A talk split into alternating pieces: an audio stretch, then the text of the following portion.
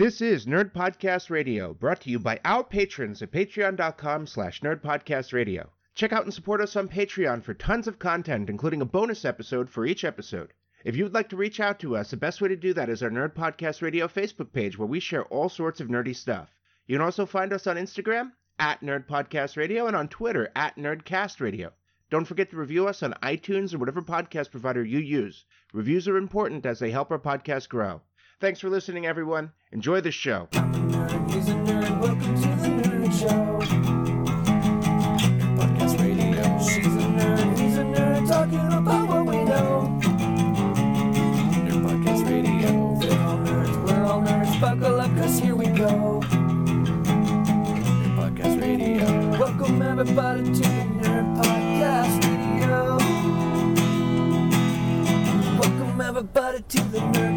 Podcast Radio. Welcome to Nerd Podcast Radio, your nerd home away from home. Welcome to Nerd Podcast Radio. I'm your host today, Super Vegan Brian. I'm joined by many wonderful people. I am joined by Kirsty Smurferica, Hola. David Theobald III, Hey, everybody. and we have some very special guests this morning. I'm going to save our newest for last, but we're joined by freelance game designer Mike Myler. Mike Prime in the house.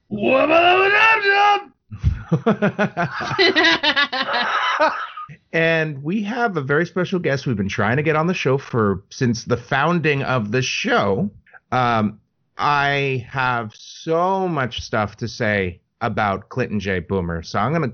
It's just overwhelming. So I'm gonna let him introduce himself. Hello, Boomer. Well, hello. I am Clinton J. Boomer. I am a uh, freelance game designer, uh, j- like Mike Myler, who is amazing and who I'm very excited to be on the show with. That like pleases me more than I could possibly say. Um, I am a freelancer for Paizo. I'm a freelancer for uh, Valve. I am a freelancer for any other number, huge number of companies. Uh, Zombie Sky Press and uh, Kobold and uh, um, Storm Bunny Studios, which is where I'm doing the majority of my work these days. And uh, I also I have a novel uh, called The Hole Behind Midnight. And uh, yeah, just a bunch of oh Green Ronin. I did some stuff for Green Ronin as well, so which I was I was like to tag onto my my my CV because they're I'm just so so proud of that work that I did. And uh, so that's who I am, and I am excited to be on the show because I never get I don't I don't get to do anything fun, Brian. I just don't, and this is fun for me. So I'm really really glad to be here. That's really all this show is. it's just an opportunity for us to hang out, um, curse a lot, and talk about nerdy stuff. That the the American dream. I love it. It's it's definitely mine. I love this. um, so, um, disclaimer: Ooh. um, Erica and I. I don't know about David. David, have you read Hole Behind Midnight? I have not. Erica and I you are wrong, sir. Apol- apologies. Erica and I have read Hole Behind Midnight and are giant super fans. Brian, don't give it away. I was trying to be cool, man. Oh, it's impossible. I mean, Boomer's met me in person. He knows I'm not cool. What? He's, he has not met me, so don't give away the illusion. Well, I, I mean, I thought you were cool, Brian.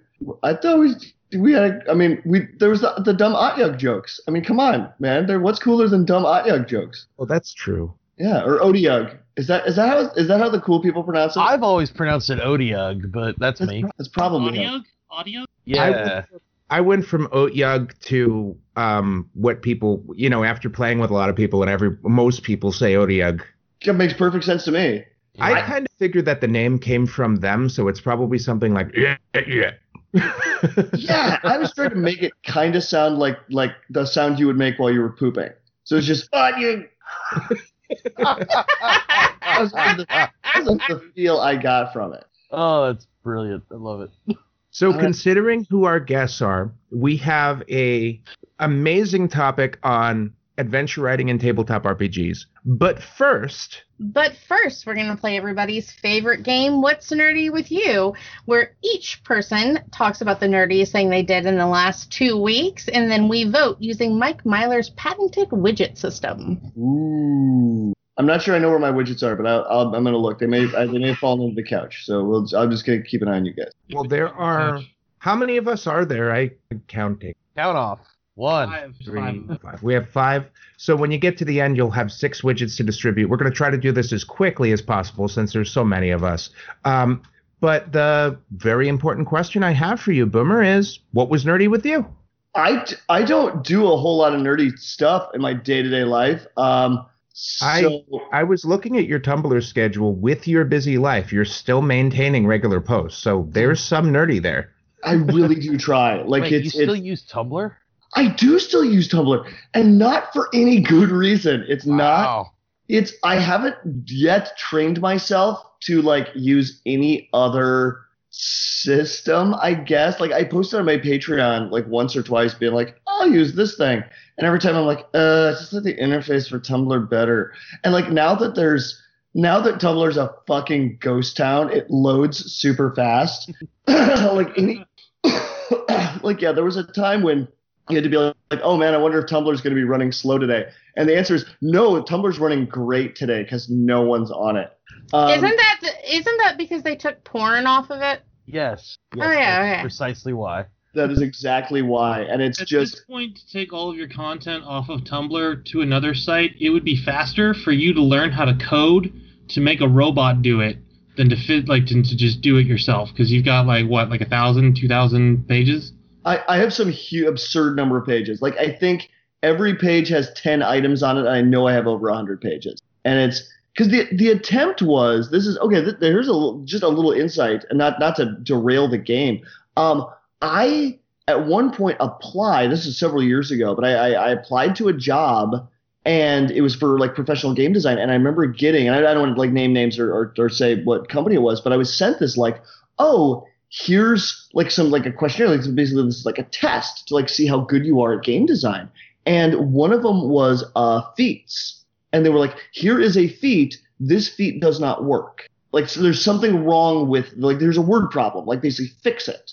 And I was like, okay, like the language, like it, it used um, uh, first person in the opening, like the, the what should be italicized, and instead of second person, and there were just all these errors. And I'm like, I don't know this well enough. Like I I honestly, if like for me to try to pass this test would be cheating because I don't know this. And I really like stopped. I was like, you know what I'm gonna do? I'm gonna learn this. I want to learn how to actually do the thing that they want to hire me to do. I'll come back later. And I like tried to like very like very politely like bow out of the companies like please remove me from consideration for the job that I applied for and I will come back to you when I actually can do the job. And that that that's entirely the reason that I started posting on Tumblr. Where I'm just like I'm just going to start doing the job and then eventually maybe maybe I'll be like worthy of being paid to do it. Um long story short but yeah and then i just kept that up for like five years and so now I've, I, have, I have way too many way too many things on my tumblr uh, the nerdiest thing that i did recently was watch spider-man into the spider-verse on netflix three times in a row and i'm not even sorry Nice. I wouldn't be either. Yeah i just i just i didn't see it when it was in theaters. Like i was just really busy. I remember like seeing the ads. Like i would walk past that in the mall and be like oh honey we have to watch that. And kate was like okay cool cool cool. Like we have two very small children and we're very busy and it's like christmas time. But like yeah as like as soon yeah as soon as we get a chance we'll watch it. And like it came out on netflix and i watched it and then i watched it with kate and then i watched it with my kids. And it, you know what? If i get an opportunity later this afternoon i'm going to watch it like a fourth time. Like i just like i'm not like i'm not even sorry. They're actually showing it in the park at Portland today. I They're can't- doing can't like the pro- the that's big giant projector. I'm I'm super. I, I I'm tempted. I might be going. should be tempted Anyone hasn't seen it, it's really good. My wife is not into superhero stuff, and I have to like fight with her to get her to watch it. So I just like put it on. She's like, "What's this?" I was like, "It's good. Don't worry about it." Then the Marvel thing came up. She's like, "Ah," and I was like, "No, just wait, just wait. Just give it like ten minutes." And she was hooked as soon as as soon as Nice. it got like five minutes. Myler, that makes me so happy because I did like Kate. I, I explained to her what it was, and she, we were like two minutes in, and she's like, "I don't think I like Spider Man." I was like, like, "That's fair. That's fair, baby. You don't have to watch this with me. I've already seen it."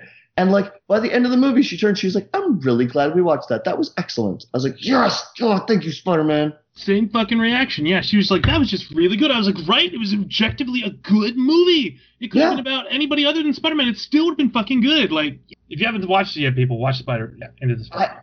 I've been working on. I have a tweet in the back of my head that I am gonna. I'm some at some point I'm gonna tweet it. So this is the like. I mean, when when you guys see it, like pretend to be surprised and like it and stuff. Um, but it's my one thing uh, that I wanted to say publicly, like on the internet, was that like I was ready for a Spider-Man who's not Peter Parker. Right, I was like emotionally ready for that. I'm like, oh yeah, cool, cool, cool, yeah, like that's fine. And I was ready for, say, like a black Spider-Man. I was ready for a Hispanic Spider-Man. I'm ready for a Spider-Man who like uh, speaks Spanish. I'm ready for. I'm definitely ready for a Spider-Man who like is at the very beginning of his journey, like who doesn't know anything about his powers. Like I, I'll watch the Spider-Man origin story a million times. I love that they twisted it up. Like I love Miles Morales, and like I loved. I mean, no spoilers for anybody who hasn't seen Spider-Man into the Spider-Verse yet, but like Miles Morales is like he's he's our main character. He is our Spider-Man. Like you fucking love him. And then they played us that song, and it's it's Miles Morales sings it to himself at one point, and then he's like sings it to himself again, and like it's a major theme, and it's a song by Post Malone. And I don't like Post. I don't hate Post Malone. I just don't like Post Malone, and I don't like that song.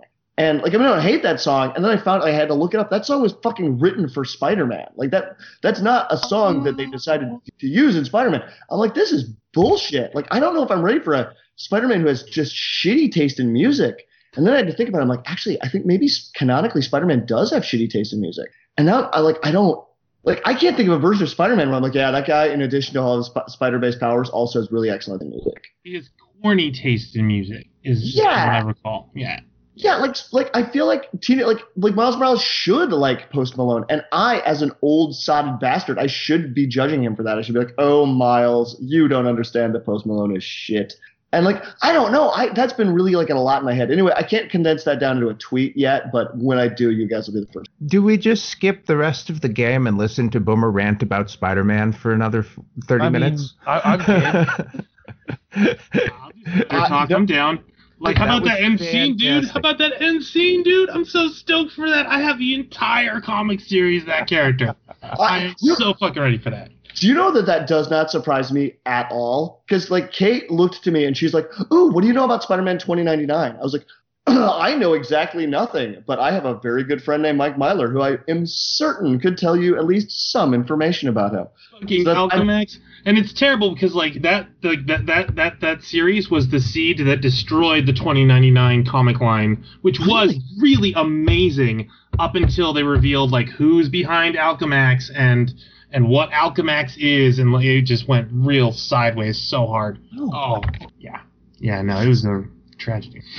All right, well, because I know nothing about it, I want to talk to you about it. Okay. Oh, oh, here, can well, I do, I have an idea. can I do the past though? Sure. Because someone asked me what's nerdy with you, and I was going to ask Myler, "Hey, Mike, what's nerdy with you?" Oh, friend?" you are so good at this, Boomer. Uh, runner up, I ran two continuous miles yesterday, which is a lot. I weigh 240 pounds. I don't know how I did it. And the nerdiest thing, uh, so my boss is running a Kickstarter right now that I did a whole bunch of stuff for and I'm helping with or whatever. And I'm not kidding. I've already checked it three times since we started recording, and that's been like my life for the past four, three weeks, three weeks, two weeks. I don't know, too long. I live by updating that Kickstarter page now and then like tweeting as soon as it's like, oh, another hundred bucks, oh, another thousand dollars, oh, fucking a minute passed, and it's yeah, yeah. Dude, so I'm so proud of you, and that's so amazing. Like, uh, but I just, I, I just want to throw out there. I don't know if running and making money. I think those are more like successful things and not necessarily nerdy things. well, I wouldn't. That's why they're runner-ups. If it wasn't so obsessive.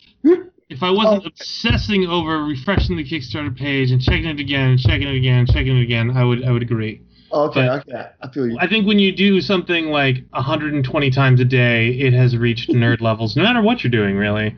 I, I respect that. All right, all right, all right. You- I remain not unconvinced. What about Erica? What are you up to, Erica? What was your nerdy Oh. thing, Mike? I thought that was your runner-up. No, Yeah. runner up was the running. Oh, I, Yeah. I'm. Oh, so checking the Kickstarter. Okay. Um, so my nerdy thing is I got, and it's a two-parter, but it's all the same thing. I got a uh, tour of Dark Horse Studios, Oh, Which that's so was- cool. amazing. So cool. yeah, so I'm writing a piece um, for uh, the Umbrella Academy, and I reached out, and the wonderful publicist there, Megan, uh, gave uh, me a tour of Dark Horse, and I got to go to all the places, and they gave me a cool Hellboy poster, and they're going to be mailing me some cool swag as well, so I'm excited awesome. about that. That's incredible. I'm super excited to read this piece as well. the the cherry on top was I then got to uh, have an hour long interview with uh, Mike Richardson himself. So um, it was amazing. We talked about all the things that Dark Horse is doing and etc. And he is just a super cool guy. Um, and he offered to set up an interview for me uh, with Gerard Way and Gabriel uh, Gabriel Ba as well. Whoa. Film. So I'm super excited. Um, Wow. Yeah, yeah. So that's my nerdy thing. Man. Holy shit, Erica. I mean, Brian, do you have any idea you were competing with that? I yeah, I kind of did. I mean, I was. I mean, she she did it the day before the wedding because Dark Horse is out here, and she visited them while she was out here. hmm I saying that's that. That was like a two birds, one stone thing. Like that might be the Yeah. two Mhm. biggest birds I've ever seen. smash.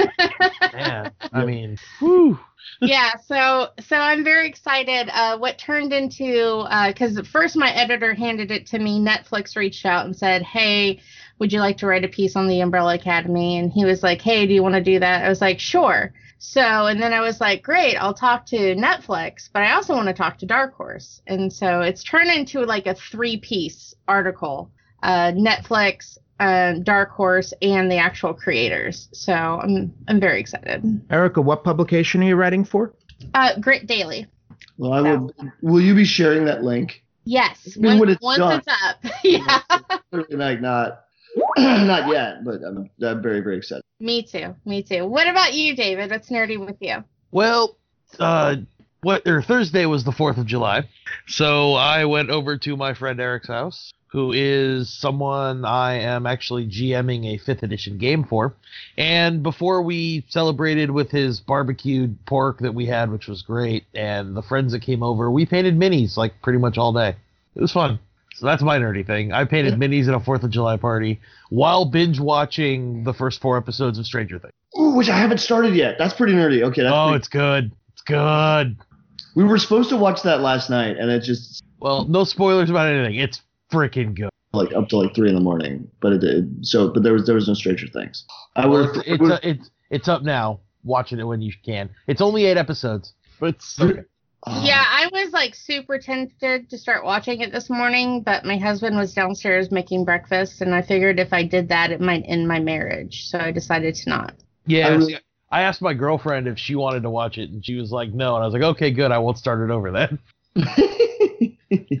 yeah, I'm gonna I'm gonna have to watch that with with the fam. I I have my uh my father-in-law is uh, a s- super nerd, but he also is like super busy. So he uh like we were, we've been watching the uh, Castlevania, and we just Yeah. had we literally haven't finished season two yet. Uh, is good. Hey, Brian, what's nerdy with you? Well, um, there are so many things. Um, I I um, had my wedding to a beautiful, amazing nerd who is the love of my life, and we during the wedding, well, like whenever we saw each other after the wedding, it was like, um, this was fantastic. Um, can't wait to that Pathfinder game we have planned on August 10th. What are you playing on August 10th? Oh, we have a game planned with um, people out here, like my first in-person home game in a really long time. Wow, nice, bro. Um, and um, I got to meet one of our podcast guests, Odin, at the at the event. He came to the bachelor party and the wedding, and it was just so freaking cool that he came out. And we got to we got to see him and hang out with him. Yeah. Odin, Odin is awesome. I mean, I I as much as I wish I could have gone, I'm almost a little glad I didn't because I would have fanboyed so hard. It, I don't think you could have fanboyed harder than I did. Um, you uh, would be so no, great. no, uh, no, no. Brian, Daniel you've never seen me fanboy. harder than you. You have never seen me fanboy. That that is true. This is Um, I think we're all we're all incredible fanboys in our own way. Uh, I mean, you know, I mean, like I don't want to brag, but like I sweated all over Joss Whedon, like a lot, like it, like embarrassingly. Like I think he probably still tells the story too. I did that with um um and Nicholas Brendon, the um Xander. I Oh yeah, yeah, I was I was so clammy, and I even warned him, and he gave me a hug anyway. I've learned That's- to be like very careful about my fanboying because like I got to meet two of my heroes and that was a terrible disappointment. So like every time I see Sean K. Reynolds, I'm just like, "Hey man, are you good?" And he's like, "I'm great." And I'm like, "Okay, I'm gonna leave before I ruin this. Bye now." I saw him at PaizoCon. He was cool. Super nice dude, yeah. No, he's a super cool guy. The one of the weirder moments of my life, I was at uh, uh, Geek Hole Con in um, uh, which is here in Wisconsin. It's in Madison, and I got flagged down uh, not by uh, Monte Cook, who was standing there eating a hot dog, but by uh, Shanna Germain, who was like next to him, like drinking a cup of coffee. And I didn't like I didn't see either of them. And there was there was this like boomer, boomer, boomer, and I turned. I'm like, oh, they're the two like two of the people I admire like most in the world. And they're like, hey, what's up? I'm like, I'm getting a cup of coffee. Like, cool, good to see you. And I, I was like, oh, cool, bye, and left. I was like, that was that was really that was a really strange moment for me. I'm like that that was like I and I again was like I'm gonna just leave this here. I'm not like I, I'm gonna take a, a page from the Myler playbook where I'm just like I'm not I'm not adding to this conversation. like let's leave it, and it uh, it, it worked out really fantastically for me. But I like I definitely given a chance would have like definitely sweated all over. Uh, I mean both of them really. That's fantastic. I, I want to end my nerdy thing with a quick Sean K. Reynolds story. Do, Uh, do it, do it. Um, so he had posted online that he was selling some minis on um, Etsy, and one of the minis was um, the Ostog the Unslain mini, the first mini that Erik Erik Mona used in their campaign. Oh damn. yeah. So I was like, I have to have this. So I um I ordered it and then I messaged um Sean and I said, Thanks for posting those minis. I just spent all my money before you posted them, so I'm gonna be completely broke now. I'm not gonna eat because of you. Thanks so much. Just joking around. Well, the um the package came in the mail, and in addition to the mini, it was filled with candy bars and ramen. That's awesome. He is like one of the sweetest people. That's oh, that's amazing. I he uh, genuinely felt bad that you spent all your money on his mini. like here's some ramen, bro. He's just he's looking out. He's looking out for you. He wants you to Yeah, he's a cool dude. Con- Congratulations, Brian. You managed to guilt trip someone you admire. um, so now it's time for voting. Um, Boomer, you have six widgets. Who do you want to give them to? okay, so I, I I can divide these up. And you can give them to yourself if you like. I do I deserve zero widgets, in my opinion. But uh, okay, so here's what I'm gonna do. Uh, I'm gonna get, get take four of my widgets, and I'm gonna give them. I'm gonna give them to Erica to just to start, because that's you had. Okay, I my nerdy thing was like watching a character created by Gerard Way, because I understand he created Peni Parker. Yep.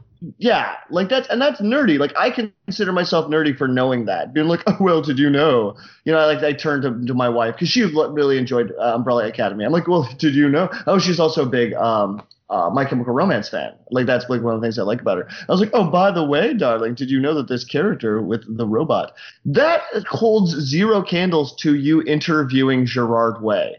That's act like, like me knowing a fun fact about Gerard Way. That's not in the same solar system to say nothing. Like okay, that's the same same ballpark. So I'm gonna give four to that. That's incredibly nerdy. Um, I'm gonna and then I uh, I'm gonna give uh, uh Myler Myler. You know I love you, right, Mike? I, I don't need any of your widgets. It's all good, man. I think uh, I'll wait for my turn to deliver widgets. Do what you will with your widgets. Okay, your so I'm widgets. just, what I'm just what I'm trying to tell you is you're not getting any of my widgets because I don't. I deserve none of them. Thank you. Okay, that's, that's fair. I just I say this out of respect. Like I want I don't want there to be any widget feelings between us. Um, so I'm gonna the the I'm gonna give my other two uh to to Brian because I I really I I liked your story about Sean K Reynolds and I liked the story about your wedding. So there you go. That's Oh. that was pretty nerdy. There you go.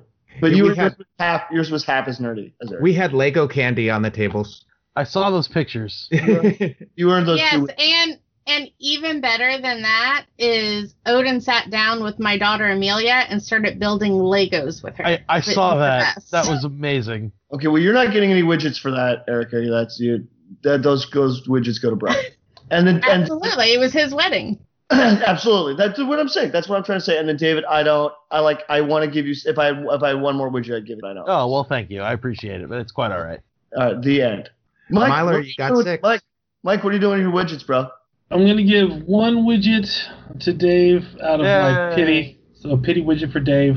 Sweet. I'm gonna give hey, I'll take two them. to Erica because that is awesome, the Dark Horse thing. But I have to give my my three remaining to Brian because there is nothing nerdier than getting married. You are declaring that you are a lifelong, like, die-hard, ride or die motherfucking fan. So I gotta give my majority widgets to you, Brian. That's beautiful. Man. That was there was a certain kind of poetry there. That made me tear up a little bit, Mike. Oh, he's Oh. got a point. You've committed. Poets do not look or sound like poets until afterwards. Well, wait a minute. Did you write your own vows? no, No. Okay, so that that wouldn't count as fan fiction. no, we, we um, my wife suffers my wife suffers from really crippling stage fright so it was hard for her to be up there already and having Yeah. to say her own words would have just been way too much so we decided not to just do them in private after I really respect that. You are a good guy. You're Okay, up so erica I think, yeah, I was gonna say I think it's my turn now. So Myler dropped the um, ball that's Yep. all right. I'm sorry. I'm Myler. I was busy thinking like, ah, I'm such a good modern poet. I'm so impressed with myself. Well, I'm gonna have to give uh, two of my widgets to Brian uh, because I had a great time at the wedding and it was amazing. Um, and you would probably get all of them if uh, Boomer uh, was not on here. So sorry. um, I really uh, love Spider Verse myself, uh, and your kids are fucking adorable. Just so adorable. I love correct. seeing the pictures of them.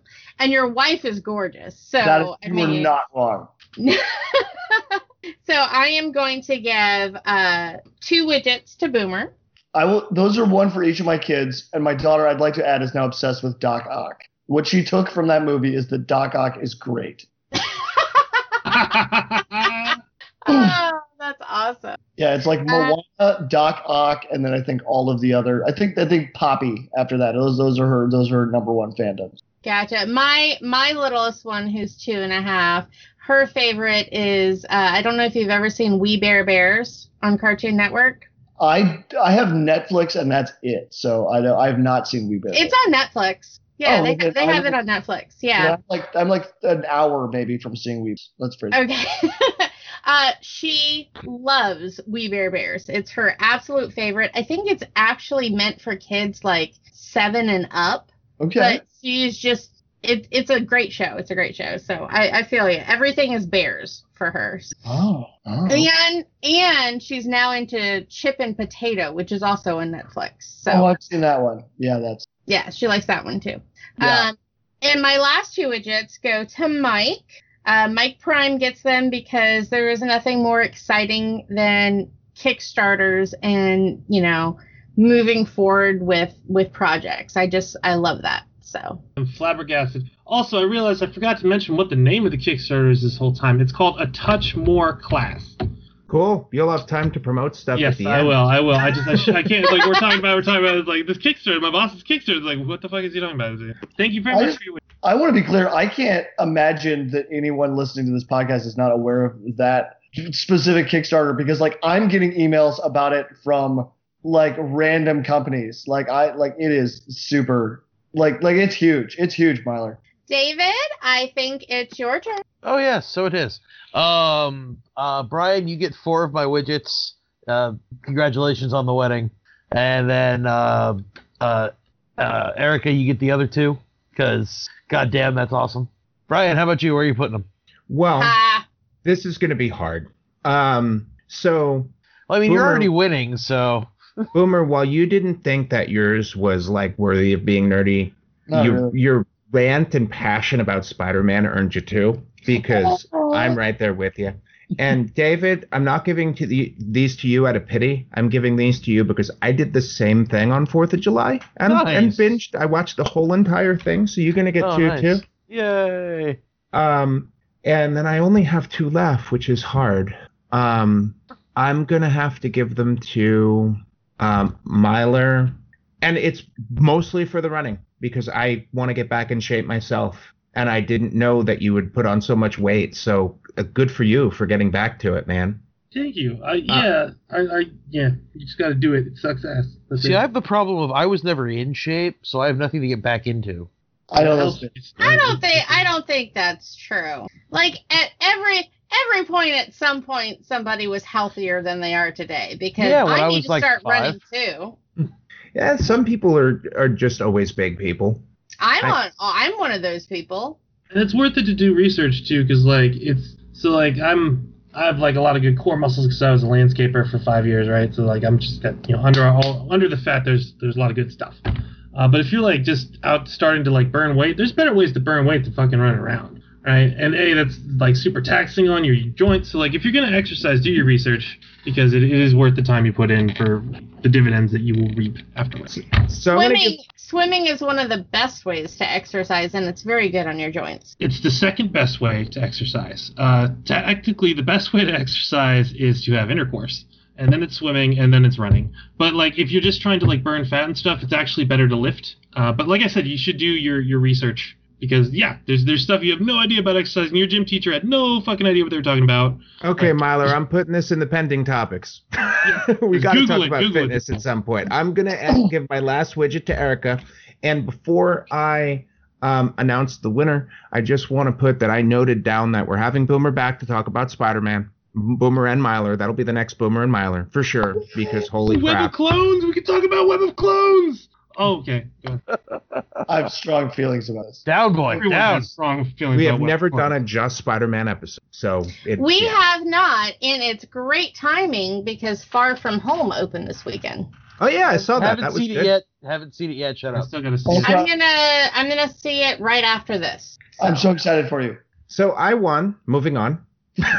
Good for you, man. Wait, you don't say. I love that married. the only thing that could have been nerdier than me actually getting to talk to Mike Richardson and gonna get an interview with Gerard Way for Dark Horse was the fact that you committed your internal soul to your wife. And I love that. That's beautiful. Because your wife is amazing. I have the best sister in law. Oh, she is awesome. I've met her once. I don't want to say anything in the moment, but like the way you originally phrased your widgets to Brian, it sounded like your widgets could be bought. Because you're like, I had a really good time at the wedding. I was so happy I got to go. It's like, okay, man, it's like you paid eight dollars a plate for her to come. Like, you know, it's about forty dollars a widget. For. No, he didn't pay anything for the plates. Mom put all the food together, and I put all the Oh. tables up, and I helped make sure the tables were set. And we we did it as a family. It was a family event. And I want to take a shout out to regular guest Anna Meyer, who also came to the wedding and went to came the day before and the day of and helped set everything up. That she sounds- did, Yeah. And I was so excited to finally meet her because she's probably one of the coolest people I've ever met. She is awesome. I've met her several times. Damn, Anna I'm- Meyer is um, in your universe, Boomer and Michael. Michael, she is a cartographer that does a lot of work for Cobalt Press. Ooh. Oh, she's this is the fighter pilot, pilot lady, right? Yeah, the fighter Yes. pilot lady. yeah, yeah. She is freaking awesome. Oh, so I I am just I didn't do shit for your wedding, Brian. I'm sorry. I, you know, I'm sorry I didn't invite you. I I felt like I didn't know you well enough, but now I'm starting to feel like I do. You're like my soul brother, Boomer. Oh, you're gonna make me cry. All right. Well, when you do your 10 year anniversary or 50, For sure. whatever, whatever. I don't know what I don't know how often people do like vow vow renewal, but like yeah, just let me know. Just keep me keep me posted. For sure. Um, so-.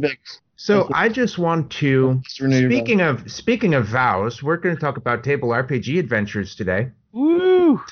I am not even remotely sure how that segued, but excellent job. No, that was Very family guy. That's how segues work. You just say speaking of the last thing you talk about Yes. and jump into whatever it is. Um, tabletop RPGs are a lot of fun. A GM guides the players through an adventure where a story is created by all parties. But where do the adventures come from? Today we'll talk about writing adventures for tabletop RPGs from a professional publishing perspective. Blah. I'm going to say that again. A professional publishing perspective. Alliteration is fun. And from a home game perspective. Um, we're going to do this a little differently than we normally do. We're going to split this into two parts. Um, we're going to start the first part kind of like an interview, asking Boomer and My- Myler questions about professional writing um, for tabletop RPGs. And then we're going to have a group discussion about adventures in tabletop RPGs. So um, I will start with the first question. Um, one, we'll start with Boomer. Um, this is a really open ended question, so feel free to answer it any way you would like. I will What? phrase my answer in the form of my thoughts on Spider-Man. what I don't even know what this is going to look like. What kind of tabletop RPG writer are you? Uh, what kind of tip? That's a that is the best question I've heard all day. Um, I would say as a as a tabletop uh, uh, game designer, I really am a character focused guy. Like I love my action figures. End of the day, like I want like the most important thing to me as a GM, like I like to my mind, the, like the single most valuable book I probably ever bought as uh, as a GM was um, it was called Uncaged: The Faces of Sigil or Sigil, Sigil, however you want to pronounce the most important city in the setting, um, for Planescape, and it was just like here is a book full of really really interesting characters who can bounce off of your NPC or like off of each other, off of your PCs, and they really they fleshed out this massive city, and so that's what I that's the kind of designer I am. I get obsessed with these characters, these like action figures, these like, oh, here's a guy and here's what he's doing. Here's his plots. Here's his plans. Here's what he wants to do. Or like, here's this awesome, uh, interesting individual. Here's her relationship with like her sisters. Here's her relationship with her family. Here's her relationship with like the deity she worships. Here's like her plans. Here's what she wants to do. Like, what would success look like for her? And like, that's, that's what I get into as a game designer. So, adventures at the end of the day adventures have to come out of that naturally where you go okay well here are all of the like here's the detailed list of the 5 to 7 to 10 to 13 or whatever ways in which the characters will interact with the ongoing plots and plans of this one there's like this one singular really interesting npc like here's all the stuff that they might have to encounter. Like you think Die Hard, Die Hard is important because of the villain. Like the villain sets everything into motion, and your main character, he just has to fucking deal with it. Like he's like, ah, shit. Okay, here's what his henchman is doing. Here's what his plan was. They have to, he has to puzzle all the shit out. He's got to shoot a whole bunch of dudes, and then at the very end, uh, there's you know, and then at the very end he gets his success. He finally gets to face his his big bad evil guy, and there's an explosion in a tower, and you're like, "Fuck, that was amazing. That was great storytelling." So to my mind, like when when I when I am a game designer, I'm like, "Here, give me." the tools. So that's why I get so into feats. I'm like, I want I want a big bad evil guy who can do something really interesting, something I've either never seen at the table or had never thought about doing at the table. And or or as a, as a henchman, like, oh, I want my big bad evil guy to have a henchman who can fucking do whatever. And like, isn't that interesting? So that's and then all of adventure design to, to for me comes out of that. Like you have to have your centerpiece, either the Emperor or Darth Vader or whoever it is and you know, Sauron, like like you you cannot have Lord of the Rings without Sauron. So like here he is, and then here's his Nazgul, and then here's you know oh he's trying to corrupt this other guy through the ring. That's the, that so then the the adventure naturally spawns from the the the establishment of the most interesting big bad that you can establish. Like Buffy does that. I think I don't I don't want to say they do it seven times because I think some some seasons didn't have a particularly uh, captivating big bad evil guy. But like I will I look at a season that I think really did did it, did its job well, and you go oh that always had the an awesome big bad, and they it's just the it's just the characters dealing with that shit. So that's there's there's my answer I guess, which had nothing to do with Spider Man. The end. Cool. David, like- same question. What kind of tabletop RPG writer are you? Yeah. I'm not David. Michael. What the hell am I doing? I was Myler. gonna say I'm not a professional. what are you talking This is what I told you. This is what I said last night, Brian. I said Clinton's gonna blow me out of the fucking water. And what just happened? I didn't even get in the water. The water is gone. He has blown the water off of the K, and it is just sand. I am landing in the sand. All right. Uh, well, I have a I have a follow up question based on what Clinton said that might help you, um, Mike. Um, he used the word game designer, and I hear you use that word for yourself too. I just know the word writer. How how do you define yourself? What does that mean? Well, game designers, you have to, to, to hinge mechanics on the on on the actions in your world. A writer doesn't have to do that. It helps if they're logically consistent and they create a system for stuff like that in their books, but it's not absolutely. You can be surrealist, and uh, surrealism is not something that I would say fits into game mechanics very well. So, what kind of game designer are you? Uh, I do this full time, and there's like two sides of this. On one side, I am an auteur.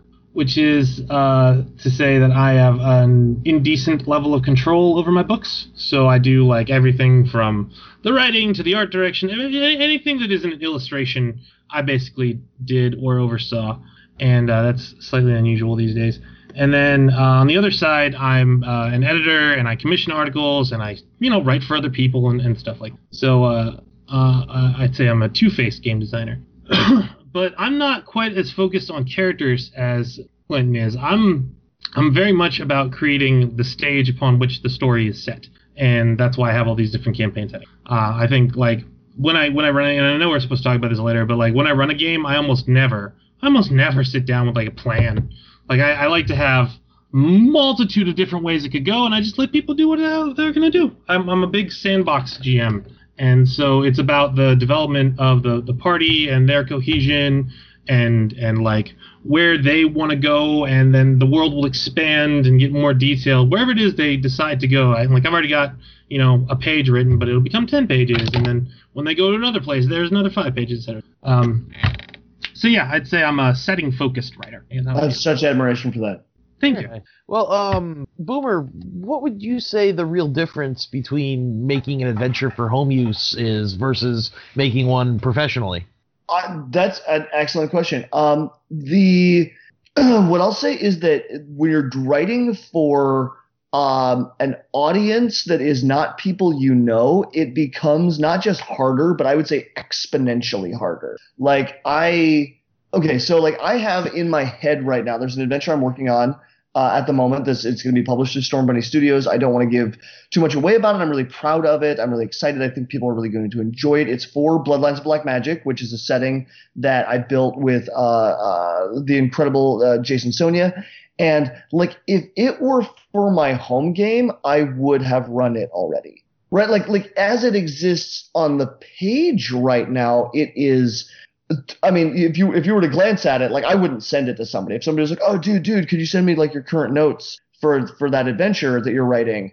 I'd be like, "Yeah, totally. Let me get that to you at the end of the weekend." And then I would I would, I would just desperately try to like find some time Saturday, like you know, I work. I'd be like, "Okay, fuck, okay, I might have an hour uh, Saturday, and then I work, and then maybe I could do something Saturday night, and then oh shit, maybe see if I could find some some time for Sunday, Ugh, and then like could I could I arguably send it to them on Monday and tell them like oh well Monday's the end of the weekend, like because it's it looks like a disjointed mess, like because I have all these notes and I, like I know exactly like I have the view of like what I want the adventure to look like when it is in the hands of a GM, and but like I have to explain my logical process for something that would be a hand wavium GM fiat. Like I have to write the section, quote unquote, wandering around in the woods. The adventure is all supposed to take place in this small town. Again, like not no spoilers, but it, it's all the all the mystery and all the shit and all the stuff that the character is supposed to investigate is in town.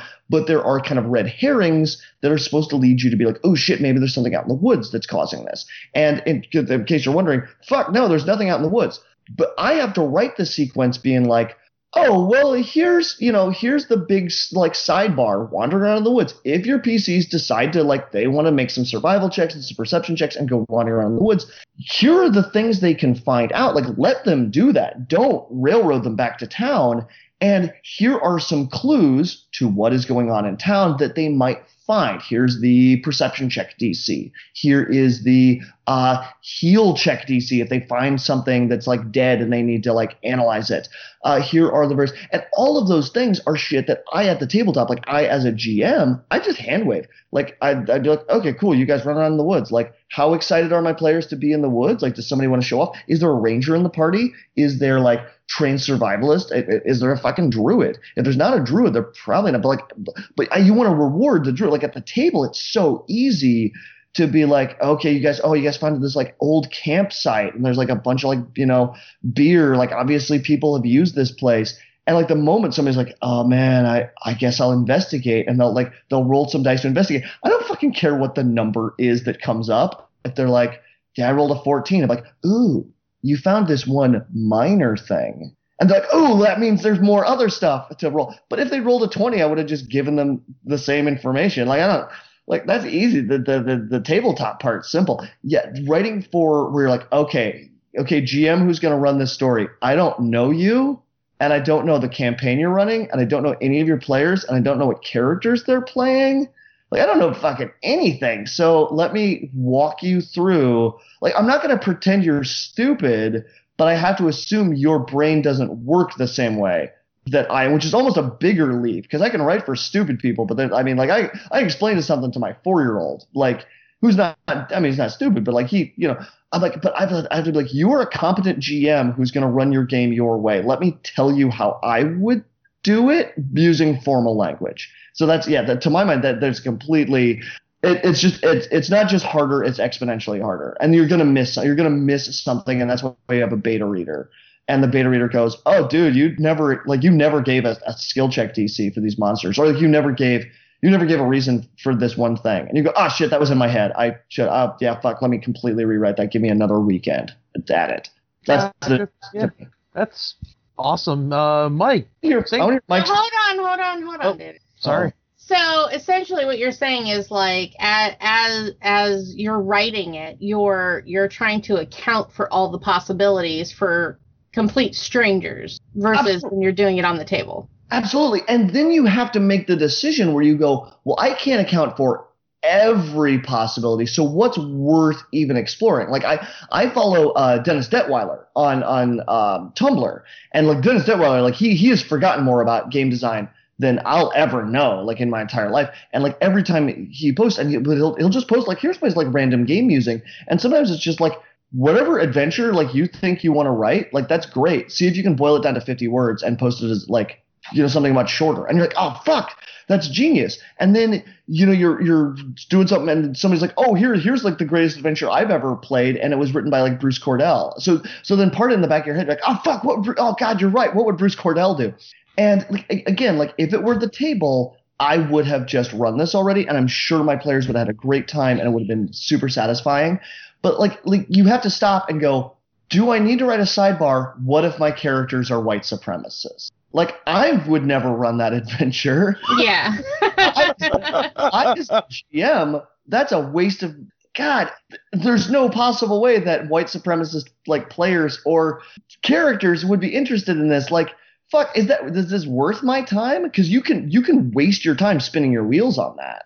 I mean, you can totally do that. That can that can be your thing where you're just like, you know, because you're not you're not trying to design a level for like the original Diablo where you're like, no, I'm going to have a ton of people play through this, and, and people are going to look for weird exploits. And uh, like you're, yeah, you're. It's not, but it's it's closer to programming a video game than it is to writing a novel. Because when you're right, when yeah, when you're writing a novel, you're just like, no, you will fucking experience this the goddamn way I tell you to, and you like you reader are coming for a ride with me. And like if you don't like it, like Harry Potter does not like, oh, if you don't like wizards, we can change it up. No, it's fuck you. It's wizard time. Uh, you don't like it? Leave a shitty Amazon review. Uh, all right, that's good. That's good. All right, uh, Mike. Same question. Uh, what what's the difference for you between the homebrew adventure you make and something you made professionally? Well, I mean, I, I typically don't make them for myself. I, I, I just let the people find them, and then Well, then they theo- happen. theoretically. But yeah, yeah, yeah. No, when I when I'm hired to write an adventure, for example, which happens frequently, um, uh, you get like a word count, like and like he's saying with writing for a blonde audience, you only have so many words, so you got to choose like what really needs to be here and what can I sacrifice to the altar of, of production costs. And then on top of that, like if you're working inside of an IP, then there's certain things you have to do beyond like whether or not the warp is capitalized. Like there's there's stuff they won't let you get away with. There's stuff that like they if it's licensed to a company that they definitely have to send it back up to the head company to like approve of. And and I've had to deal with that shit. That's that's some bullshit. Um, and yeah, like um art budget too. So like I had a guy for Mists of Akuma Adventure turn in something. and I'm s- I was really mad at him. I was like, you know, however many maps you need is fine. Just let me know. And I thought that everyone would use this reasonably, right? Uh, he turned in 12 map orders, and I was like, holy shit! And it's really good. I make my own maps because that would cost uh, over a thousand dollars from any decent cartographer. So like, yeah, there's there's there's constraints on what you can do, both in like how many how much ground you can cover for the possibilities of where the adventure goes and like what actual ground you can afford to have in the adventure so like if you really need to have 10 super unique combat maps, that's a real big issue, and you're gonna have to have a whole bunch of capital to like afford to do it properly whenever it goes goes off. So, uh, yeah, there there are additional constraints uh, that you just don't have to deal with at home. So, yeah. Yeah, no, that's uh, one thousand percent. I agree with uh, literally everything Myler said. and Awesome. just to, just to point out, the guy did get all the maps he wanted, but I complained at him a lot, and he felt it. That's yeah, he got it. I complained the whole time. I respect that. It's not okay. So maps are weird for me because I am not a map uh, drawer. Like I far prefer that theater of the mind. Like I come out of that vampire or like like like second edition Planescape. I yeah. eh, So for for turning stuff over like for Paizo, where they're just like okay, wh- like where are your maps? Or like here's how many maps you get. I'm just like I don't. Oh, I didn't even think about maps. Oh shit. I'm sorry. Let me let me draw something terrible for you. So, so Boomer, when we're talking about like creative control, how much creative control do you have when you're writing professionally? Do somebody just tell you, you know, go for it, or do they have like like a starting point they want you to work from? That's a re- that's a really excellent question. Um, okay, so it, it's it's incredibly variable, is what I'll say, and I'm trying to think how I can explain this without like violating any NDAs or uh or or talking about stuff that people would be like, yeah, that, was that's that's like private stuff. Um, okay, so so what I'll say is like one of one of the really earliest, and I don't want to say it spoiled me for it, but like it was it was a really cool experience. One of the very first things I ever wrote uh, professionally as like the an adventure uh, was called the the Third Riddle, and it was for Pathfinder Society. It's at season zero. I had run a couple of adventures for season zero Pathfinder Society. This is this is back during like the three five days. This is before Pathfinder was like its own game, and I was contacted by uh, Nicholas Logue, who is amazing. I love I love Nick Logue, and he kind of went, "Oh hey man, um, I want to we want to do an adventure that's set in Osirian." And at the time, I had been working on like the the Pathfinder Chronicles campaign setting, which like later later became um, the Inner Sea World Guide when, it was actually for Pathfinder. And he's like, yeah, um, we don't have a whole ton of information about Osirian. Uh, we really want a cool adventure set in Osirian. Um, you know, you just go for it. Um, there's like a great adventure. Uh, is it? I think it's entombed, entombed with the pharaohs. I want to say is, is the name of it, but it was written by uh, Mike Kortes, and who with, with whom I am, am friends. And I was like, oh, cool, cool, cool. He's like, yeah, reference that adventure if you need to. Like, I'll send you a PDF of it, and then yeah, write like write me a an Osirian adventure. That's awesome. and like that like that was the like, that was the rules. And I, I i think he i think it was called like the i think it said like the third riddle. I think that the name was already chosen for me which you'll which you'll have. That's i've, I've been contacted many times where they're like oh here's like here's the name of the adventure. Here's kind of the theme. Go for it. And you go oh that's so so so cool. Like i'm really excited and i turned in this weird puzzle based thing where I'm like, oh, because I when I think when I think oh, Osirian, I think Tomb Raider slash Indiana Jones. When I think that, I think kind of like Legend like Legend of Zelda E, where I'm like every one of the combats, there's a dumb way to solve it and a smart way to solve it. So like here here's the way you can brute force this, where you're like, okay, then my character headbutts a wall, and then here's the clever way to do it. Uh, where you're like, oh, I figured out that clink, clink, clink, you know, ding, ding, and it's oh this that's the way smarter. And that, that cost me half as much in terms of, of like damage to my character each round. And uh yeah i was really proud of it. And then i i, I sent it to paizo. And then hilariously and this is this is not a secret but at the time um the uh, the incredible and admirable Nicholas Logue was no longer an employee of uh, uh, Paizo uh, by the time he by the time I turned the thing in, and it was actually passed to Josh Frost. And like one of his first questions was, "Where are the scorpions?" I'm like, "I'm sorry, what now?" Apparently, there had been a meth- an email sent to me where they had the friggin' poster, or I'm sorry, I'm sorry, the cover. They sent the cover to me, and I had just missed it. There were like I just didn't like didn't open the attachment or whatever for whatever reason. And there's a scorpion on the cover. It's this awesome scorpion. Like, yeah, we have this super cool scorpion splat art. We're the friggin' scorpions in the adventure. And I was like, oh, I've completely missed that, that there's supposed to be scorpions in the adventure. And so I had to like rewrite a big section of it. Like, so that is like, that's the experience. And then like other end of the spectrum, I've had, um, I've gotten stuff from, from companies where we're like, here are the five encounters we want you to write. Here's the order of them. Here is here are the NPCs we want you to use. Like really honestly, what I'm being hired to do is to write some flavor text for the introduction. Like here is, you know, encounter zero, the hook, the part where the NPC tells you what to go do in the next set of encounters.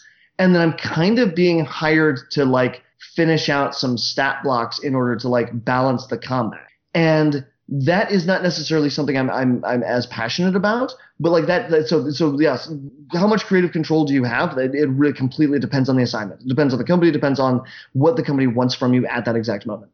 Would be my answer. Gotcha, gotcha. So uh, just depending on the assignment and what they're they're wanting to pull from you. M- Mike, is it the same for you from from your aspect? Mike? I was muted. Sorry, I muted myself. Um, It depends. Like, so for of Akuma or whatever, uh, like one of my campaign settings, I can do whatever I want, and I and I do. Like, I have a whole adventure where you like invade a high school, kidnap two kids, kill them, blaspheme the bodies, and then like run away from the city. And like most people would look at you like, "Are you serious? You want me to publish that?" But like, yeah, yeah, you're definitely gonna publish that. One of your one of your goals with what you built was full creative control. Absolutely. Yes, indeed. Yes, I'm very. That's super important to me. Um, but that said, um, yeah, I think the I think I'm gonna go with an anecdote. So like when I was working on Black Crusade, when uh, Warhammer 40k was uh, licensed to Fantasy Flight Games, uh, I got to work on the Nurgle book, which is you know the, the father of disease, et cetera, et cetera. Um, I got this mud world. What? Oh, I just said hell yeah, Papa Nurgle. Yeah. Yeah, Papa Nurgle. Much respect. Um, so I wrote Mire, which is uh, this like mud world of you know plague and stuff, and I really wanted a kaiju made out of corpses, and it would just throw corpses off of itself and explode. And I was like, this is perfect. Like, what is more Warhammer 40k than a Nurgle Titan made out of corpses that throws exploding corpses? Like, oh my god! And they sent it up to Games Workshops, and they were like, no, no, no, you can't do that. And I was like, no. I'm like, can we fight for this? And I had a wonderful project manager. Um, and he was like, you know what? I'll, I will I will pull for you, and we got it in the book, and I'm so happy that's part of the Warhammer Figure. But like, yeah, you'd never think like, why would you guys not want this? Like, this is perfectly in universe for what what we're doing here, and you got to have a good That's so team to confusing to me. Yeah. right. Like, why? why? I was so flabbergasted when I got that email. I was like, are you? Is this? Did you meant to email me, right? Like, yeah. Mm-hmm. Yeah, I didn't. I did not want this rejection letter. I wanted you to publish my novel and send me one hundred fifty thousand dollars. Like, what is? It seems to be some error. I was I, just to loop out, not for too long, I promise. But I was just gonna say that the the concept of like the auteur, because I really like that you used that term earlier, and I think it was it's like super accurate. There are I I have made the argument before that different creators, and I always use like the the film example, but like different creators benefit or flounder depending on how much creative control they have. And I think it, there's this really delicate balance of finding how much creative control you yourself like are rewarded by. Because like I, I am not what I would call like a Michael Bay fan. I don't like Michael Bay, and I think he has too much creative control these days. Like I, I see. I, I've never watched later um, Transformers movies, but I remember there was somebody's complaint that in one of the Transformers films, like all the characters go to uh, like some like it's like a little Spanish mission. It's like this little Catholic church that's like out in the middle of nowhere. And there's a shot, and it's a cool looking shot where it's like Optimus Prime standing there next to all of the like the little candles that have all been lit, and he's like talking to the humans. And somebody was like, "Who the fuck lit those candles? Like this is supposed to be like an abandoned." Catholic church out in the middle of nowhere. And the answer to the question, who the fuck lit those candles, is no one or it was a guy who was working on set. Fucking Michael Bay thought that would be a cool looking shot, and he was right, but it doesn't fit in the film, and no one can tell Michael Bay no, right? Because he is just in charge of everything, and he just has complete. I- He's complete creative control, and it's and it's to his own detriment. It's the detriment of his filmmaking that he's allowed to do whatever the fuck he wants. That's kind of what happened to Lucas. Yeah, absolutely. That's exactly what happened to Lucas. Yeah, Yeah, that's it's exactly what happened to Lucas. No one, no one to have- told him no.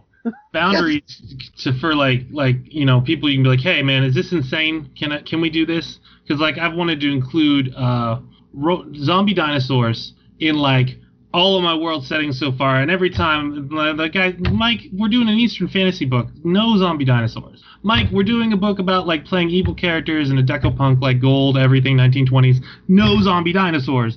Mike, it's in the future. Why would we have zombie dinosaurs? So like, it is good to have boundaries for sure. And some people like sometimes it's really like it, it, it produces better content than if you were just like splatting everything out because you have to like refine each time you come back and get like you know okay well can't be zombie dinosaurs. Well, what if we do this kind of zombie thing with this kind of lizard people? Blah blah blah. And you might come up with something really good at the end. Did you Absolutely. ever get your zombie dinosaurs? Uh, yeah, actually, Vast Kaviya, the next thing has zombie dinosaurs. Are you a big Harry Dresden fan? I am not actually. Uh, There- if you like zombie zombie, dinosaur. dinosaurs, you got to start reading Harry Dresden. Yes, Alright. yes, you do. I'll give it a shot. Yeah. I will. I have also been told this, and I have never read any of the Dresden Files books, and I've, I've been told they're excellent. And I need All, to, all I have to say is Polka will never die. okay, I no, think yeah. I have told you this before, Boomer. I want to write fan fiction where Royden Poole meets Harry Dresden. I, you have my. I cannot give you any information about whether Jim Butcher will say yes. Although I, my feeling is that he Whoa. will say no. I don't do think have my- authors have any choice in fan fiction. I think I can just write fan fiction. I would, yeah, but I would like to say you have my full fucking blessing. And that's, you know, and as, as long as half the people, but it's, yeah, like the creation by committee often tends to be really terrible. But like, I, there, there's a line from, I think it's the, uh, the red letter media where it, the, that on that topic of George Lucas, where Yeah, the guy from Red Letter Media, like he just watches that opening sequence of Star Wars, where it's the like the original Star Wars, where it's the tiny, tiny little ship and it's escaping, and it's a giant fucking star destroyer that comes in, and mm-hmm. and he just stops. He just goes, "This one shot is so good." And establishes the universe. It establishes the scale. It shows us who our good guys are, how, how outmatched they are. The bad guys, like this is so amazing. This is so breathtaking. This uses the visual, like the frame, the canvas in front of us. It uses it so well that not only do I not believe George Lucas had a hand in this, but I believe George Lucas fought it every step of the way. right? And I believe that he lost, and that makes me so happy. And you just gotta go, well, I don't want to say that about Lucas. Like I, I don't know George Lucas. I don't I'm not I don't want to disrespect him in any way. Like I don't, I don't fucking know him. Um Having like- watched every moment of special fe- features footage of every Lucas property DVD that I own, yes. um, I feel I know him to an extent, and the Red Letter Media guys are right on most of the things they bring up. Absolutely. I, I remember seeing some little bit where it's uh it's him and I think it's like uh, Samuel L. Jackson is like kind of giving the camera a Yeah, and he at one point asks um just kind of casually just like oh hey hey look at everybody it's george lucas. He's like i was kind of wondering if mace windu could have uh like a purple lightsaber because this was like for episode one. And lucas like like as if he's like the way i would explain it to my four year old he's like well good guys have red lightsabers and bad like and well yeah bad guys have red and good guys have like either blue or green. And i was like i don't feel i would have gotten that answer from peter jackson. Like i, I feel like if like if there was a moment on one of the DVDs of somebody running up and being like, "Hey, I want to have one of those cool Uruk-hai swords," I don't feel like Peter Jackson would be like, mm, "The good guys don't have swords that look like that." I feel like it'd be like, "Oh, now that's a really interesting idea. Why would your character have yeah, one right. of blades?" Well, now the blade you wield was actually forged here, and this is the kind of steel it was made out of, and it's a tra- like that you traditional sword play that was practiced by the Numenoreans. But honestly, it could make sense because the the, that area was invaded by orcs at during this time. Like I feel like he would have a fucking answer for it. I'm And- so glad that I'm not the only one that goes down these rabbit holes sometimes. Yeah, that's anyway. That's but like yeah. So I I feel like Christopher Nolan like he hit his peak of like how much creative control he could should have over what shit he's allowed to make. With, I feel like he did that with Inception, and I feel like he went past that with Dark Knight Rises. In, in my opinion, for also Interstellar. Right, like I think you can't. If someone comes to you and gives you the pitch for Inception, you are right to not write them a check. And you're like, I'm sorry, it's what? I'm like, oh, it's the fucking horrible fever dream I had X amount of time ago. You should be like, no, you can't make that movie. But they gave him enough leash that he was just allowed to do it for Inception, and it was great. And then they gave him more leash, and he made Interstellar, which I particularly, I personally didn't care for. That's that's just that's on me.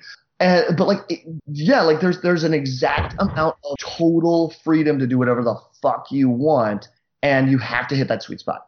I'll add that as a person who sometimes commissions stuff, I always give people enough rope to hang themselves because then I can draw it back. But if you already start like pushing like, hey, you have to do it this way, it has to be like this, da da da, it's it's less it's messier to give up uh, control than to take more control over when you're coming from it the producer side. I, I totally agree. I'll, I'll be the first to say I have complete creative control over some shit on my Tumblr, and not all of it's gold, man. I'll be the probably the first to say not all that is gold. I have less creative control over the stuff I do for Bloodlines of Black Magic with uh, Jaye Sonia, and I think I think that work is all the stronger for it. I think if the, I just got a we just got a really nice review from Endzeitgeist on Bloodlines of Black Magic, and I think if you reviewed something that was purely boomer with no other like no no other thumbs in the pie, no other cooks in the kitchen, I don't I don't think it would have been a nearly as positive a review. I think it would have been very like okay, I think I see what you're trying to do. Uh, three out of five stars. Better luck next time. So um, I'm going to ask. We have two questions left in this part, but I'm going to ask to try to make the answers a little quicker. Um, Respect that. but I'm going to change things up and ask Myler first. Please, dear God, do so. I want to hear. Um, Myler, if I wanted to write professionally, how would I get into it? And specifically for game design. Okay, well, it depends on what kind of what writer you want to be. If you want to just do it as like a hobby, or if you want to do it professionally or semi-professionally, uh, I would say first thing you should do is email me at mike.myler.adventures at gmail.com, and I will give you more specific advice. Uh, but get yourself published. If you can't get yourself published, um, publish something yourself to prove that you can do it, and then show that to people who you want to publish your work. Um, so yeah, that's what I did. I released I think two products, and then after that I just started selling products to people and blah blah blah blah blah. Here I am now. That's a fantastic answer. Thank you. Boomer? Um, that I I'm going to echo Mike in that it is like reach out with your specific desires to to people who are already established in the industry.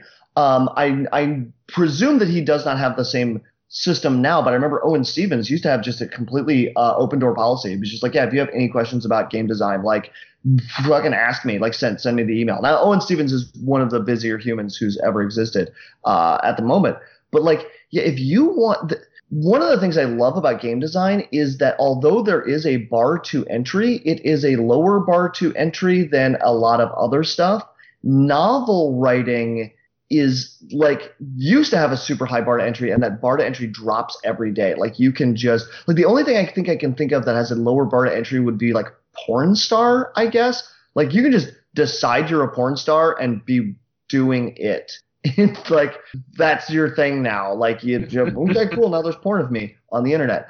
Um, getting paid for it is much more difficult. But like, there's, I mean, there, there's, there's great novels that are just sitting on the internet, or you just go, yeah, guy fucking wrote this. Here it is. Like, press a button and you can read it. And then Patreon and Kickstarter, like, if you establish, you're like, here is my, here's the shit I have written. Like, you, you can get found and then once you have like a corpus like like a like a cv where you're like oh here's my, here's the shit that i have already written um, that becomes much more much easier if you were to then reach out to i don't like i, I don't i don't know the, the the process by which you would like contact somebody at green ronin or green ronin i guess and uh, contact them and say hey i would like to write for you but i'm certain they have a relatively simple set of hoops to jump through and part of that would be like here's what i've already written um, there it exists. It's you can look at it. Anybody can look at it. And uh, I am interested in any work that you might have for me. I that's and yeah, because of Patreon, you can reach out and just say, hey, I do stat blocks, for example. I boomer. I'm not. It's not that I'm not good at math. It's that I don't have the time to crunch the numbers the way I used to. Like when I was a young man without children, I could just crunch numbers all day long, and it was super fun for me. And nowadays, I find other people to do it for me. But yeah, that yeah. If, if you if you want to do game design, like you can do it. And I want to throw out there too, there is a great free publication out there called Wayfinder that takes submissions if you're interested in writing Pathfinder stuff. And I know a lot of people that have written in Wayfinder have gotten jobs at Paizo. Oh, fuck, I'm I'm one of them. Yeah, I I I, I have written for Wayfinder and I I I love it. And they sometimes uh, turn the stuff in Wayfinder into canon for the Golarion setting. Nice. I don't think they've ever done that for my work, but that's because my work, you know, maybe, not as good. People, there are people who are doing amazing stuff on on Wayfinder. Pick it up. Um, so as a person that GMs a lot and everything, I find that I have a lot of trouble um, setting down time to actually do my prep work and thing. How do you guys find time to write, Mike? How how how easy is it to find time to sit around and, and write? Uh, well, I do this full time and from home, and I don't have children. I have a dog, a puppy, that requires a lot of walking and shit. But other than that, I just work all the time. Uh, although I don't get much done during the day because people give me emails I gotta answer and messages. Uh, which isn't to say you should message me. You should. It's just, I, I dislike the amount of time I spend uh, doing correspondence. Um, I typically get most of my work done uh, after midnight and before five in the morning. Ah, I see. Uh, Boomer, how about you? Those those are such golden hours. That midnight to 5 a.m. I just I love them. Right? Like no fucking emails coming in, nobody bothering me, just just yeah silence like that oh yeah i also i when when i i work i remember somebody was like oh what music do you listen to when you write i was like i can't listen to music that oh my god that's that it, it would distract me um no yeah i love i love i love the silence uh, occasional passing cars um i to, to answer your question i don't know exactly how i find time to write because i do it so infrequently and so rarely i sometimes feel very very guilty when i like steal a half hour of time in order to get ready. My my wife and I were just talking the other day, and uh, she even she said something about like like there's a new schedule that we may because we're in summer summer right now, so neither of the kids is in school, but uh, my boy is going to be heading into uh, a 4K uh, here in this uh, in the fall. And there's like there's a there's this one way we could juggle things. She's like, yeah, that might give you like three hours a week, and like I got tingles. I was like, oh my god, three hours of just like writing a week. I would be like, I like I'm salivating at the thought of it. So yeah, um, I I care for a, and I, I don't I don't want to overstate the level of my my wife's incapacitation, but she is uh, she, she had uh, a full thyroidectomy and and uh, neck dissection like less than a year ago, and uh, she is not. I won't I won't say it was like oh my wife is sick, but yeah, she's not well. Th- These, these are facts. I'm the sole breadwinner for my family. Uh, we just got Kate through school. She just finished out her last semester, and I couldn't be more proud of her. And then I've got a particularly rambunctious two year old and four year old. So yeah, I am uh, I am not available to do writing in general, and oftentimes what you see on my Tumblr represents me burning out my 101th percentile Ah, where you just go where you go oh this uh th- this is three paragraphs like i wonder how long it took boomer to do that and you go well that was in 15 minute bursts over the course of two weeks okay. That- yeah that is that is the answer Both sides of the spectrum there. All right, I get you. yes and it is a suboptimal system and but hey man all things are uh, wha- wha- all things are fleeting even sadness Well, I never gotten, I haven't gotten Boomer to work on any of my stuff because every time I'm like, Boomer, he's like, ah, you having another baby. And I'm like, oh. that would be accurate that is that's again suboptimal So we have a short amount of time for some, you know, talking about adventures, talking about RPGs. Um, so we're going to do a little round robin. We're going to try to make it quick. Um, so I don't know how many people here GM. Actually, I think it's everybody. I, I think so. I, yeah. I'm pretty sure it's everybody. if, so if anyone here doesn't gm just yell it out real loud right now okay cool yeah. Um, so when you run a game, do you pre-write, make it up as you go along with prep, or use pre-published? And we're going to start with Boomer. And this is Well- personal running a game. Uh, that, that's a, that is a great question. Uh, the last time I sat down and ran a campaign, I really went out of my way to try to. Um, the, the I, I set my bar really really high. I, I aimed for an 11 out of 10 uh, for like the the final the masterpiece I was going to deliver to my players. Now that uh, that campaign has like 99% of all the campaigns that have ever been run by anyone. That that campaign has gone the way of the dodo, and it ended in an unsatisfying way. And these these, these things happen because people's lives change. Uh, but this one was specifically um, one where, where Kate was like, "Oh, I'm interested in in playing uh, Dungeons and Dragons." I went, "Oh, cool!" Like I, because I'd never played, she'd never played at the table that I'd run, and I kind of went, "Oh man, uh, you get one chance for this. Like you, you get one chance. Like if she doesn't have a good time, she ain't gonna ask for it again." So I really said that. I ended up deciding to run the uh, the Carrion Crown Adventure Path, and I actually have a, a bunch of uh, at least two articles that are on on my Tumblr about my experience trying to to prep that adventure path because I I had never played through Carrion Crown. I had started a Carrion Crown campaign uh, as a player that uh, fizzled out, which I was I was very sad about. Um, I'm an old school Ravenloft fanboy. I love Innistrad from um, Magic the Gathering. I like Ustalav, uh, the Nation. And I really went, this is going to be super awesome. So I, yeah, I used pre-prepared adventures, and then I dicked with it and dicked with it and dicked with it until I got it to where I wanted it to be, which included a bunch of like super random emails to like Wes Schneider, where I was like, "So Wes, I have a question for you. When you were doing the uh, uh, the uh, Carrion Crown Adventure Path." Um, what you know, like what, what were you thinking?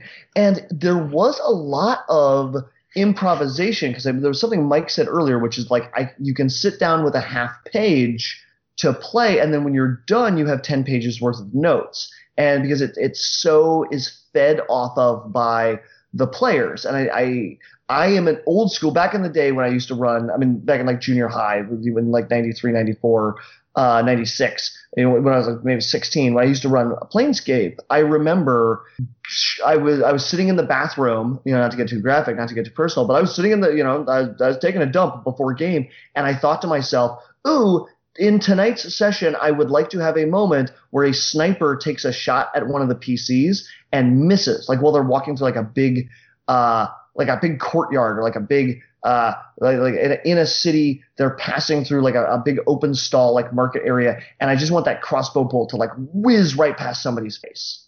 But I didn't, I didn't know which character I wanted to have them do it. I didn't know who was trying to kill them or why. Or you know, I'm like, oh, then I just barely miss, like graze, like graze your cheekbone kind of shot. And oh, I think that'll be really fun. That is the game I'm going to run tonight. And then I ran that session, and everybody loved it, and it was uh, and it was very successful. Um, but yeah, that, that that was a level of seat of my pants that I cannot do in the modern day. But uh, but Myler, I want to ask I want to ask you the, the exact same damn question, which is how much like how much prep do you do, and do you use anybody else's published adventures? Tell me, tell me now. Ooh, that's a good question. Uh, I typically have a ton of prep, um, and that's how I have these huge campaign settings. And sometimes I do use other people's adventures when I'm in like a bind for like a dungeon or something. I just need to distract them while I prepare something for where they're going to go next. Like, oh, you're going to fly across the Great Divide into the Apocalypse Lands. Okay, well, uh, first you need to go to this place and spend five games there. Um, yeah, so when, I, when I'm in a pinch for time, I will use other people's published adventures. But yeah, I do a lot of prep, and I kind of just let the players hang themselves. Uh, but Erica, when you run, what's what's your what's your what's your plan? Do you use plans? Uh, plans. What are those? Um, yes, to to to an extent. Um, I've started adventures from like different perspectives. Uh, I purchased pre-adventure plans and just kind of like, as Boomer said, dicked around until I made it my own. Um, Oh, other yeah. times, uh, and I've had the most success with this is I will flip through um, a monster manual and I will just pick a monster that I want to build a story around. And I will just, you know, that'll be my starting point. Like, how do we get to that place? Who is it? Why are they going there? And I just work backward. And uh, I've, I've had some really good success with that as well. Uh, Moonwalking adventure design. What'd you call that? Moonwalking? moon, Oh, Or you- yeah, where you're, you're heading one direction, but it looks It's like a move popularized by Michael Jackson in the 1980s, 1990s. I didn't hear you because you came off mute too soon. So I got, All I right. got you. I got you. I'm mute walking over here, and it's Ah, uh, all right, David. What about what about you? Well, most of the campaigns I run, uh, I start with a pre-published adventure. I'm currently running a Kingmaker game Pathfinder. I'm currently running a Giant Slayer game in Pathfinder, and I'm also running a fifth ed game for another group of friends of mine. And we're starting from pre-published adventures, but when I run them, they're more like guidelines. I add things all the time. I ad lib. I forget to do things. I, it's it's a lot of fun, and my players tend to enjoy it. I love random tables. I always have. I always will. There's something so much fun about just rolling a d100 and seeing what happens. oh god, yes. Yes. So, uh, uh, Brian, how about you? everything. that that's pretty much the answer. I um I use pre-published. I make my own. I use pre-published and put my own in it. I'll even do my own and somehow integrate a pre-published adventure into my own thing. Um, I usually don't use um, my own campaign setting though. I'm doing everything with an, another campaign settings material. So it's usually easy to come up with things and integrate things because I have a lot of a background info to work from, and I don't have to do that myself. Um, and there's a lot of makeup as I go as well. So yeah, I use everything. Uh, yeah, Um, I was gonna ask, does anybody here have that like one adventure you go back to where you're like, I've run this before, or I've used, I've stolen so many pieces from it before that like that one adventure just sits on your shelf and or or or just even sits in the back of your head. Where you're like, oh, I know, I know a thing I'm gonna steal from that next. Anybody else I- do that? I do it with society uh, modules all the time. I'll grab a little thing, like if I need an encounter or something, I'll be like, well, I really like this encounter from this specific um, scenario. I'll just use that. Yeah. Uh, you know, I I don't, but I do have an adventure I've had sitting on my shelf for years that I'm just like dying to play. Um, the fucking Rasputin Must Die. Oh yeah. Right? Like I bought it just because like how could you not buy that? And so I've been waiting for somebody to run it. I almost had somebody run it. I almost somebody. I want to run myself. I want to play through it. Like oh, I I not no spoilers. I mean, this for a thing that doesn't exist.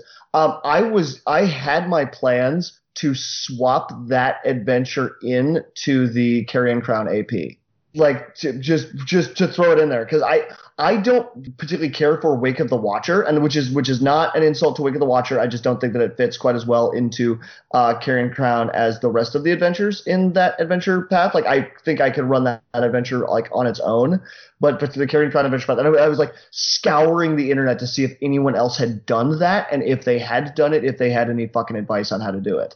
Uh, but I was like, yeah, dude, I'm, I'm doing Rasputin Must Die. I'm gonna, I'm I- after after everything else I've established for my PCs, I'm just sending them to Russia, where they will be shot and have to fight Rasputin. So we are out of time to continue this discussion here, but we can do that in the bonus episode for Patreon because I need to give these excellent writers time to promote their own work. Yeah. Um, so, um, Boomer, um, where Hello. do people find you? How do people find your work? If people want to contact you, how do they do that?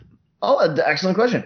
Um, I mean, not the best question I've asked. I've been asked. Like you've had way better questions. But that was a good one. That was a good one. I'll give you that one. Um, no, um, you can find me. I am the only Clinton J Boomer, uh, or uh, that's that's on the internet at this time. Like I have just a just a unique enough name.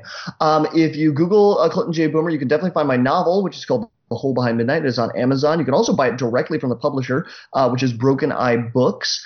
Uh, you can find my work. Uh, I worked on the Inner Sea World Guide for Paizo. I've got a bunch of other stuff that I've done for Paizo over the years. Uh, you can uh, definitely pick up a copy of Bloodlines of Black Magic, which is out now from uh, Storm Bunny Studios. You can find that on Amazon. You can also find that on DriveThruRPG. Uh, if you type my name into DriveThruRPG, you can find a whole bunch of stuff that has my name on it or is is vaguely associated uh, with something I've worked on. You can find you can actually uh, find me on Facebook. I, I have a whole bunch of friends. I don't have a separate author page because I don't uh, have the time or energy to have done that thing. That is actually probably more simple than I'm expecting.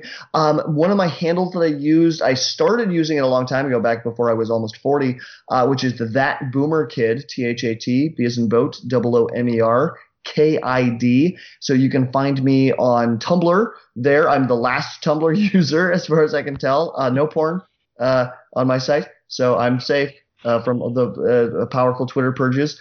And uh, uh, yeah, if anybody wants to email me, uh, g- I am thatboomerkid at gmail.com. I'm very easy to get a hold of. I do not promise to respond to you at all. So I'm and um, Myler, um, you have a Kickstarter promote. You have um, websites and Twitters and stuff. How do people get a hold of you? What are you working on? Go. All right. Uh, you can find me at mikemyler.com or on Twitter at mikemyler2 or on uh, the Facebook.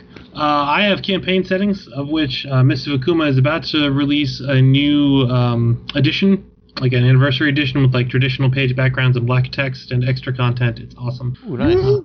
Yes, yes. Uh, and then uh, my next project is called Vast Kaviya. It has a website, uh, V-A-S-T-K-A-V-I-Y-A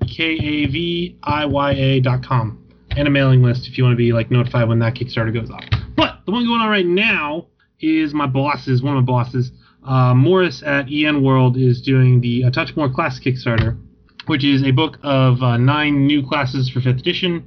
Uh, you can also get the revised and improved A Touch of Class book, which has seven classes in it for uh, a total of 16, which are also available in a hardcover called the Master Class Codex. Uh, and it's insane.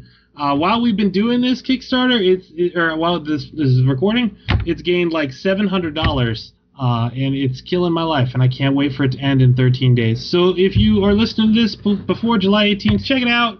Uh, maybe it's for you. There are free previews of the Geomancer, which is like a Feng Shui type um, elementalist magic user, and the Savant, which is like uh, Batman or uh, Sherlock Holmes by Robert Downey Jr. or just regular Sherlock Holmes. Uh, they're all really neat. It's great, and uh, yeah, Erica, I know you have some stuff to promote. Um, Your um, this is where you can talk about your I know, publication. Yes. um, yeah, so uh, you can find me at gritdaily.com. Um, I write articles on there. I have a bio page. Uh, you can also uh, reach me at Twitter at Kersey Smurf Erica and uh, email me at erica.nerdpodcastradio at gmail. So I'm just working on Umbrella Academy stuff right now, and I just did a uh, review of a, a cool bluegrass band. So um, just check me out. and you know, you can get a hold of me and David on the Facebook or on or on um, email. That stuff is at the beginning of the podcast. David, did I ever put your email address at the beginning? I don't think so. I need to do that. Yeah. I, I was gonna bring it up, but it's not all that important. So I mean, Yeah. sure, yeah, please do. But Well, Brian and I were talking the other, well, what, a week ago about a lot of updates that we want to make. So yeah, We're working No on one, it. no one ever emails us anyway, so it's fine. I, I get message. wow, I never do. Oh, never mind. Well, anyway, um, this was a fantastic episode. Um, Boomer and Mike, you guys are amazing. Um, yes, thank Boomer, you so much. It was I'm a lot of fun. so glad you finally made it. yeah, Boomer's electric. It's fucking awesome. It was yeah, no, him. dude. I was honored to be here, man. This was delightful. Can you wait? Oh yeah, cool. Sorry, my little thing popped up says I was muted. No, this was wonderful. I would love to do this again, literally anytime. Cool. Yeah, we we got Spider-Man to talk about. We got um um urban fantasy. It it can go a million different directions. I just have to take a second right now, Boomer, to let you know that Brian was telling me about, we were talking about what kind of show we wanted to have today. And I was like, well, it's Mike, so it's got to be gaming related. And he's like, yeah. And I was like, well, why don't we reach out to Boomer and see if he wants to be on? And Brian was like, no, he's so busy. I don't know. And he was super embarrassed. I was like, you just got to reach out to Boomer. And then, like, what, 10 minutes later, he's like, he's gonna join us. He was super, he fanboyed. It was great.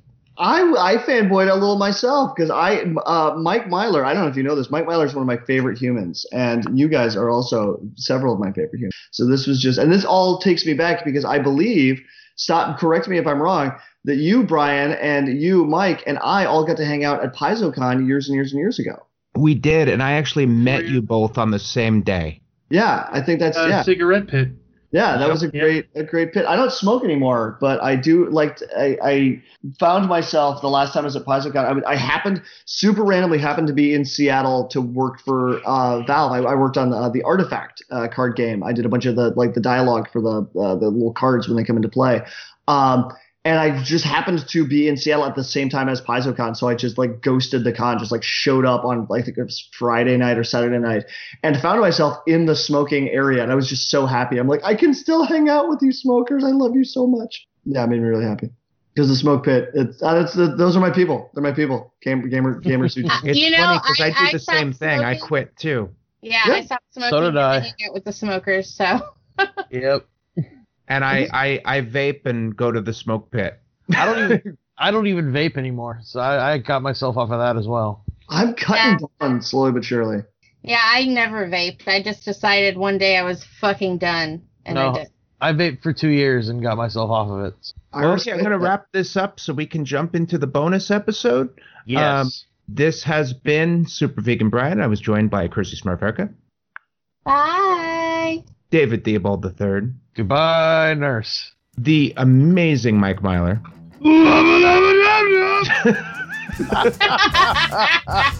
and that Boomer Kid. Hello.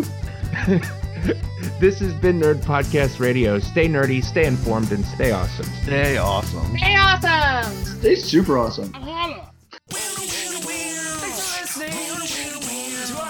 Thanks